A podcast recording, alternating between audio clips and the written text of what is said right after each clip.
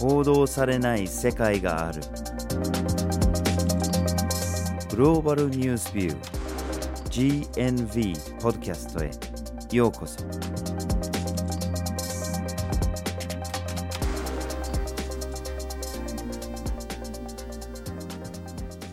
バジル・ホーキンスです。前田京香です。今回のポッドキャストのテーマは天然資源とトルクメニスタンですトルクメニスタンは中央アジアに位置して旧ソ連の国でもあります。これまで長期政権が続いていたんですけれども、今年16年ぶりに大統領の交代が行われました。うんそれも前大統領の息子が次の大統領になるという権力世襲として話題にもなりました。うんそしてトルクメニスタンは世界有数の天然ガスの埋蔵量を誇る国でもあります。まあ、本来ならおそらくこの天然ガスからの富で、まあ、経済的に豊かな国になっててもおかしくないんですけれどもそういうふうになってるとは言えないんですよね。結局人口の半数が貧困状態にあると言えるんじゃないかと思います。これだけの天然資源があるにもかかわらず貧困がこれだけあるとそもそもトルクメニスタンの富は一体どこに行ってるんだろうかとこのようなテーマで今日話したいと思います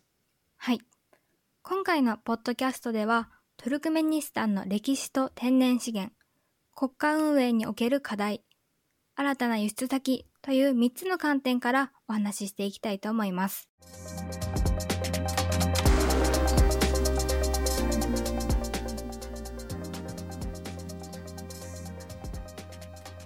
ではまず、トルクメニスタンの歴史と天然資源について見ていきましょう。はい。でもその前にちょっとトルクメニスタンの領土についてもちょっと話をしましょう、で今回のポッドキャストではトルクメニスタンだけじゃなくてその周りの国々との関係もいろいろ出てくるので、えーぜひぜひ世界地図をちょっと用意していただいて、まあ、話を聞いていただければと思います。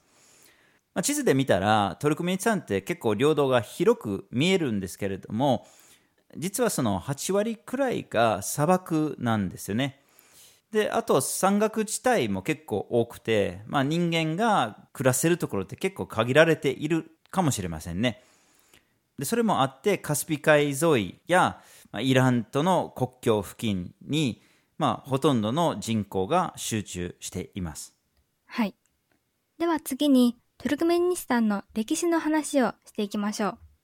1924年からトルクメニスタンはソ連の一部とされていましたが、1991年ソ連崩壊とともに独立しました。それ以降、独裁体制が続いています。独立から約30年が経ちましたが、歴代誕生した大統領はたったの3人で、ここからも独裁的な体制が伺えます。はい、また個人崇拝がすごい特徴的で、まあ、おそらく北朝鮮的なところを皆さん思い浮かんでいただけたらイメージしやすいかなというふうに思います。例えば初代大統領なんですけれどもニヤソフ大統領っていうんですけれども、まあ、91年の独立の時から2006年までずっと大統領をしてたんですね。現役中に亡くなったので、まあ、突然その任期が終わったんですけれどもそれまでの15年間っていうのが個人崇拝色が強かったんですね、うん。まあ、例えばその首都には自分自身の巨大な金色像が建てられたりとか。そしてさらに極端な事例を挙げると例えば月の名称とか曜日の名称とか月曜日火曜日水曜日とかじゃなくて例えば火曜日を自分のお母さんの名前にちなんで曜日の名称を変えたりとかそういうようなことまでしていた人だったんですね。そして二代目大統領のベルディム・ハメドフ氏。彼はそのようなニアゾフ政権からの脱却っていうのを掲げたんですけれども、彼もまた個人崇拝的な政治を行っていったんですね。まあ、結局のところニアソフの像がベルディ・ムハメドフの像に変わるっていうような状況でしたね。はい。また彼は大統領の任期であったり、当選回数、年齢制限、そういったものをすべて自分の都合のいいように変えていったり、撤廃したり、といったことを行っていきました。そして冒頭でも触れましたけれども、彼は息子のセルダル氏に大統領の座を譲る権力世襲というのも行っていったんですね。うん、でさっきから独裁政権というふうに言ってるんですけれども、これは決して個人崇拝の話だけではないんですよね。一般の人々の人権だとか、まあ、言論の自由とか思想の自由とかそういうものにも結構響くものでもありました。はいまあ、例えばこれ今回の政権交代前の2021年ですけれども、まあ、世界のある民主主義ランキングではトルクメニスタンは167カ国中の161位につくっていうもう最下位に近いようなところですね。これはエコノミスト氏のランキングですけれども民主主義の一隠れもない状態だっていうことがこのようなランキングからもわかるかと思います。報道の自由にしても国境なき記者団が毎年出している報道の自由のランキングでは180カ国がランキングされているんですけれどもその中の177位と、まあ、これもほぼ最下位に近いような状況ですね、まあ、その他にも本当に数々の人権侵害がまあ報告されていますね、まあ、ちょっとでも政権に批判的なことを書いたり批判的なことを言ったりするとすぐ捕まると。そういうような状況でそもそも政治的活動が許されるものではないと。そういうような国になってしまっています。はい。このようにトルクメニスタンは独裁国家であり個人崇拝が特徴的な国であるんですけれどももう一つ大きな特徴というのがあります。それは石油や天然ガスまた硫酸塩などの鉱物資源がかなり豊富に存在していることです。うん、とりわけ天然ガスというのが非常に多くて、その埋蔵量は世界第4位に相当します。うん、ロシア、イラン、カタールが三大ガス国家と言われているんですけれども、その次に多い埋蔵量となっています。うん、そしてその天然ガスがトルクメネスタンの経済の中で大きな位置を占めているんですよね。うん、GDP で言ったら天然ガスがその35%を占めているし、その政府の財政収入で言ったら80%も構成しています。で、それだけの天然ガスを作ってると、もちろんそれは国内だけで消費するわけではなくて、まあ、その多くが輸出されています。どこに輸出されているかというと、まあ、現在は約8割が中国に行っています。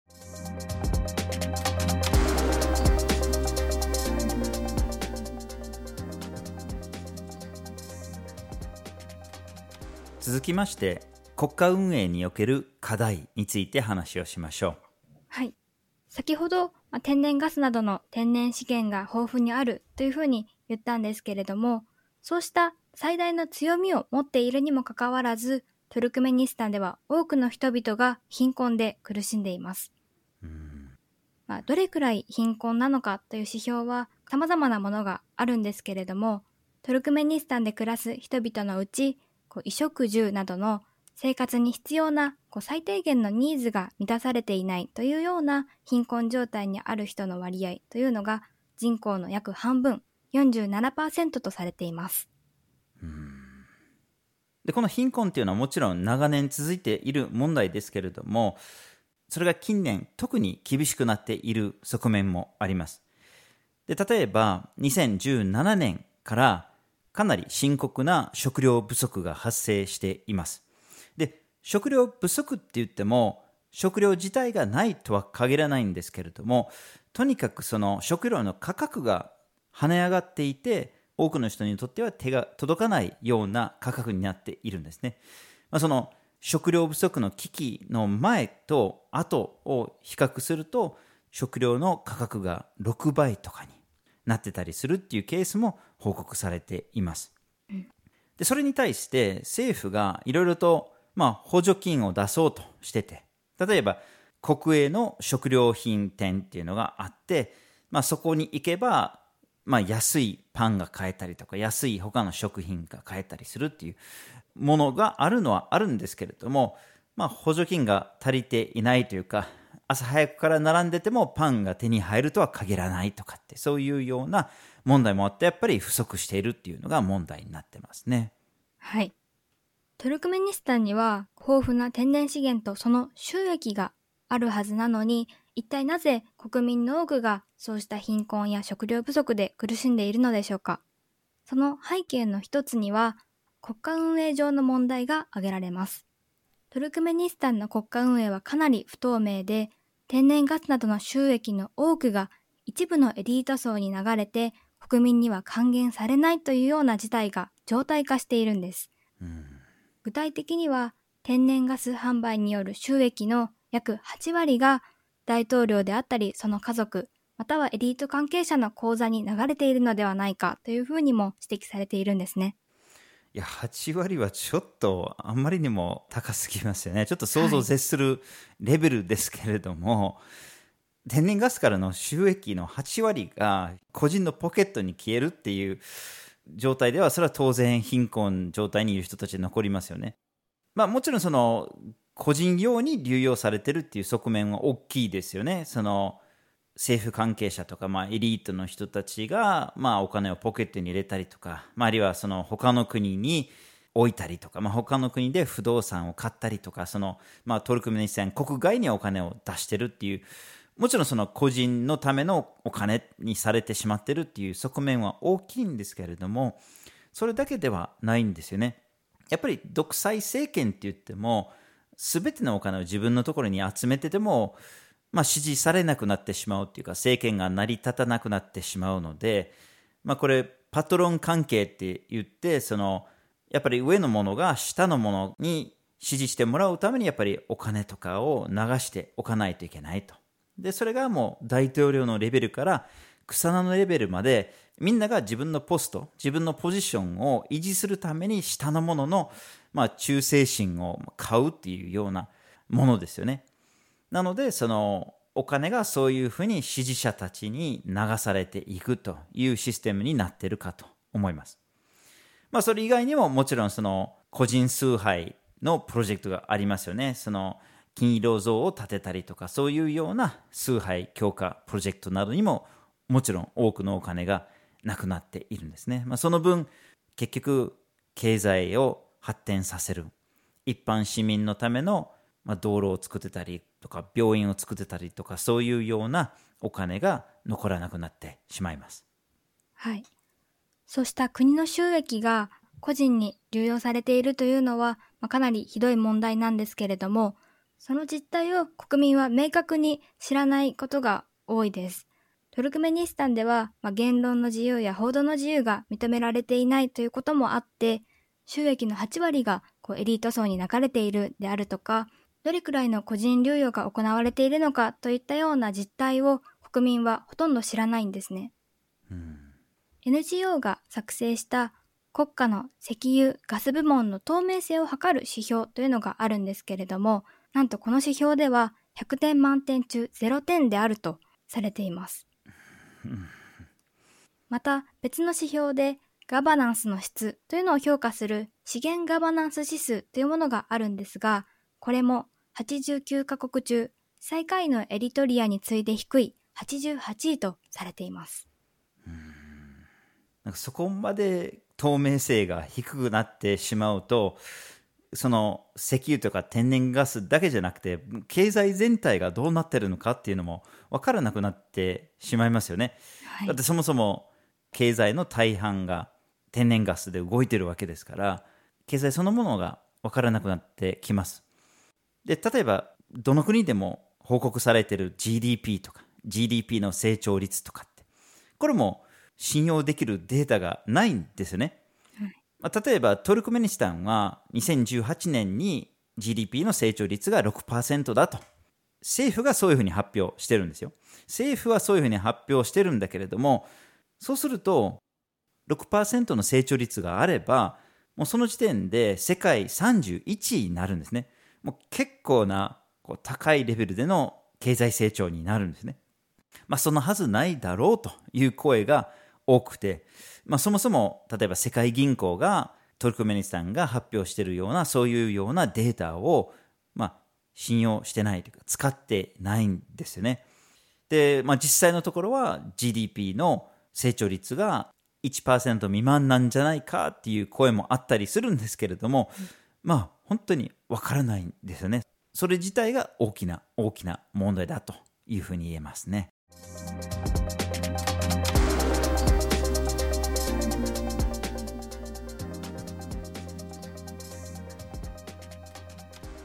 後に新たな輸出先について見ていきましょう。はい。これまでの話では、トルクメニスタンの経済がうまくいってなくて、で、その分配もうまくいってなくて、国のお金がまあ流用されてるっていう話をしてきたんですけれども、まあ、トルクメニスタンの経済の課題の背景にはそればかりではないんですね。もうちょっと世界とつながる問題もいろいろあるんですね。まあ、例えばそのガスがどこに輸出されているのかだとか、あるいはその世界のガスの価格のその動きですね、その流動性っていうのも、そういうようなものも関係してます。はい。その輸出というところで言うと、もともとトルクメニスタンの主な輸出先はロシアでした。しかし、ロシアから価格抑制の圧力を受けるなどして、トルクメニスタンは売りたい価格で売れないというような不満を募らせていきました。うん、そうした中で、やはり輸出先を多様化してリスクを分散していく必要性があるとトルクメニスタンは感じるようになっていったんですね。そうですね。で、そこで目をつけたのが中国だったんですね。はい。ちょうど2000年代に入ってきて中国がかなりの強い経済成長を見せていて、まあ大きな市場になっていきましたね。でもすでに初代大統領の時から中国に天然ガス売りたいというような話が進んでいたんですけれども契約を結ぶ前に初代大統領が亡くなり2代目の大統領が契約を成立させて、まあ、30年間で大量の天然ガスを中国に売るということが2006年に決まりました、はい、ただその天然ガスを中国に運ばなきゃいけないのでそこでパイプラインを作る必要がありました。で、まあ、地図で見たらわかるんですけれども、トルクメニスタンは中国と接してないので、ウズベキスタン経由でパイプラインができました。でその輸出がどんどん進んでで、その売る量がどんどん増えていき、2010年半ばにはもうすでに中国はトルクメニスタンの天然ガスの最大の買い手になっていました。はい。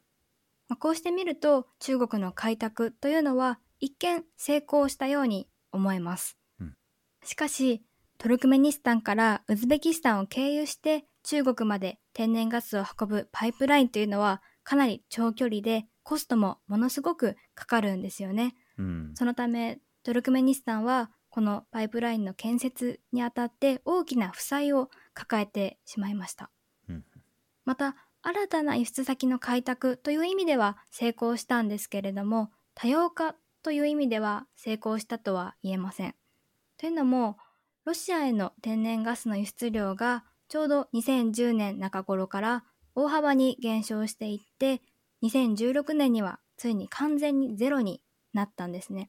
なので、ロシアの代わりに中国へ輸出するという形になって多様化したとは言えないんですよね。そうですよね。まあ、さらに追い打ちをかけるのが世界での天然ガスの市場価格の暴落ですね。これがちょうど2014年から2016年にかけて石油と天然ガスの価格が大暴落したんですね。でそうすると、まあ、中国にいくら天然ガスを売っても、まあ、価格が安ければ入ってくる収入が少ないんですよね。でトルクメニスタンみたいにあれだけ天然ガスに頼っているんだけれども単位が低くなるとやっぱりその国全体の収入っていうのが大幅に減少するっていうことになってしまいました。はい、とはいえやはり多様化は必要でもっともっとこうパイプラインを敷設していきたいですけれどもやはりそれには資金が必要になってきます。となると外資系企業であったり投資家からの融資を受けるという選択肢が考えられるんですけれどもトルクメニスタンのガス関連企業は国営であり、まあ、汚職が蔓延していたり、こうかなり経営が不透明ということがあって、なかなかそういった企業や投資家からの融資が受けられないというのが現状です。うんまあ、しかしやっぱり多様化していきたいというのもあったので、そこでさらに別のルートが、別の可能性が現れてきました。それがタピーパイプラインと呼ばれるもので、このタピって TAPI っていうのがその関わる国の頭文字から取ったもので、トルクメニスタンからのガスをアフガニスタン、パキスタン経由してインドに届けると。この TAPI ですね。トルクメニスタン、アフガニスタン、パキスタン、インドと。そういうような膨大な計画もあります。で、これ、新しいものではなくて、1990年代からすでに検討されてはいたんですけれども、やっぱり実現するには、かなりハードルが高くて、これまでにそれほど進んでこなかったっていうのも、まあ、実態ですね。ただ、近年ではちょっと動きがいろいろありまして、アジア開発銀行とイスラム開発銀行からの融資が決まり、2015年からま着工したんですね。なので一応動き出してきました。はい。ただ、この旅パイプラインの建設にあたって、トルクメニスタンは資金調達の面でかなり苦難を強いられているんですね。うん、というのも、このタピパイプライン全体の建設資金はおよそ100億米ドルかかると言われているんですが、その85%をトルクメニスタンが負担するというふうに決められています。まあ、そのうち34%は融資を受けられることが決まっているんですが、残りの51%、50億米ドルですね。この50億米ドル分は全てトルクメニスタンが負担しなければなりません。うん、かなり大金ですね。はい。さらに、旅パイプラインは、まあ、名前の通りアフガニスタンを経由することになっているんですけれどもあれだけの不安定な国あれだけの武力紛争を抱えている国にパイプラインを通すっていうこと自体はやっぱり問題が数々ありますよね。で2015年当時は、紛争が続いてましたね。その当時のアフガニスタン政府とアメリカが組んでタリバン勢力と戦っていたんですけれどもそんな中で、実は当時政権にも入っていなかった当時反政府勢力であったタリバンの勢力がこのパイプラインの導入に対してはかなり意欲的だったんですね。なので紛争があるにもかかわらずその政権を握っていないにもかかわらずタリバン政権はどうぞどうぞパイプラインを通してくださいというような態度をとっていたんですね。ただなんといっても武力紛争の中でなかなかそれができないっていうことで、まあ、プロジェクト自体がそんなに進んでいなかったんですね。はい。まあ、そうしたハードルがある中で、トルクメニスタンの輸出先の開拓というのは今後どうなっていくんでしょうか？うん。と2019年に進展がありました。先ほどロシアへの輸出が2016年に完全にゼロになったというふうに言ったんですけれども、2019年にこのロシアへの輸出を再開することが決まりました。うん、また、3代目の現大統領は着任早々にロシアを訪問して関係強化を掲げました。まあ、この着任早々2022年というとウクライナ侵攻の真っ只中で欧米諸国がロシアを孤立させていこうというような流れの中でこのロシアを訪問するというところでかなり関係を強化していきたいというような思惑が伺えます。はい。この欧米諸国がロシアを孤立させようとしている中で困ってくるのが天然ガスの入手ですよね。はい、特に西ヨーロッパはロシアの天然ガスなしではなかなかやっていけないところがあって困っているところですよね。まあ、そうするとロシア以外のところからヨーロッパに届くパイプラインを探っているんですね。はい。特に一つの可能性として言われているのがトルクメニスタンからロシアを経由せずにカスピ海を越えてアゼルバイジャン、ジョージア、トルコを通ってヨーロッパへ続くパイプラインの建設です。うん、ただこのパイプラインの建設は実は過去にも議題に上がっていたんですけれどもカスピ海の領有権をめぐる争いなど様々な要因があって今までなかなか積極的に議論されてきませんでした。ただ、今回のウクライナ侵攻を受けて、このパイプラインの建設をもう一度考えていく、議論を再燃させていくというような流れが今出てきています。はい。そしてアフガニスタン、パキスタン、インドを経由するタピパイプラインにおいても動きがありました。まあ、先ほどタリバンが反政府勢力としてこのパイプラインに対しては意欲的だっていう話をしたんですけれども2021年にはもうタリバンが政権を奪還したんですねなので今のアフガニスタンの政府はタリバン勢力なんですね、うん、なので、まあ、武力紛争が一応止まっている状態でしかもタリバン政権はこのパイプラインやりたいっていうこともあってまた動き出すんじゃないかというふうにされています、まあ、タリバンはすでにこのタピのパイプラインの建設の安全を守るために3万人もの特別部隊を派遣するというふうに発表しています。はい。このように新たな輸出先の開拓という面で様々な進展があるんですけれども、根本的な問題は全く解決していません。現在も2代目大統領であり、現大統領の父であるベルディム・ハメドフ氏が大統領はもう退いているんですけれども、まだ上院の議長を務めていて、存在感がまだまだ大きいのが現状です。うん、ですので、今まで通りの独裁体制や汚職が続いていくのではないかというふうに懸念されています。はい。また、今回のポッドキャストで、どういうふうにしたらトルクメニスタンが天然ガスの輸出の多様化ができるのか、どうやって増やせるのかというような議論をしているように聞こえたのかもしれないんですけれども、まあ本来ならこれだけ気候変動が問題になっている中で脱炭素の社会を多くの国が目指している中で石油や天然ガスの消費を減らさなきゃいけないっていう世界の論調があるとも言えるのかもしれないですね。うん、そんな中でトルクメニスタンがいつまでも天然ガスに頼り続けるのもどうかというふうに考えることもできますよね。うん、トルクメニスタンの経済の原動力はどこにあるのかをともかくとしてとにかくこの民主主義のなさだとか報道の自由言論の自由人権のなさっていうのはやっぱり大きな大きな問題でどうにかして少しでも人権が尊重されるような社会に国になればいいなと思いつつもさらにその国の資源による富が平等に分配されるような国になればいいなというふうに思っています。はい。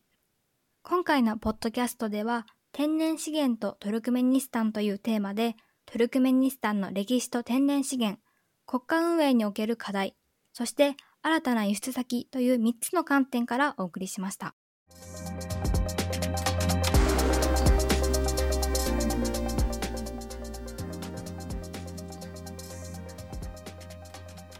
GNV は毎週木曜日19時に新しい記事をアップしています。火曜日と土曜日には1枚ワールドもアップしています。Twitter、Facebook、Instagram でも発信しています。ポッドキャストは毎月第1、第3月曜日に発信します。ぜひフォローしてください。次回もお楽しみに。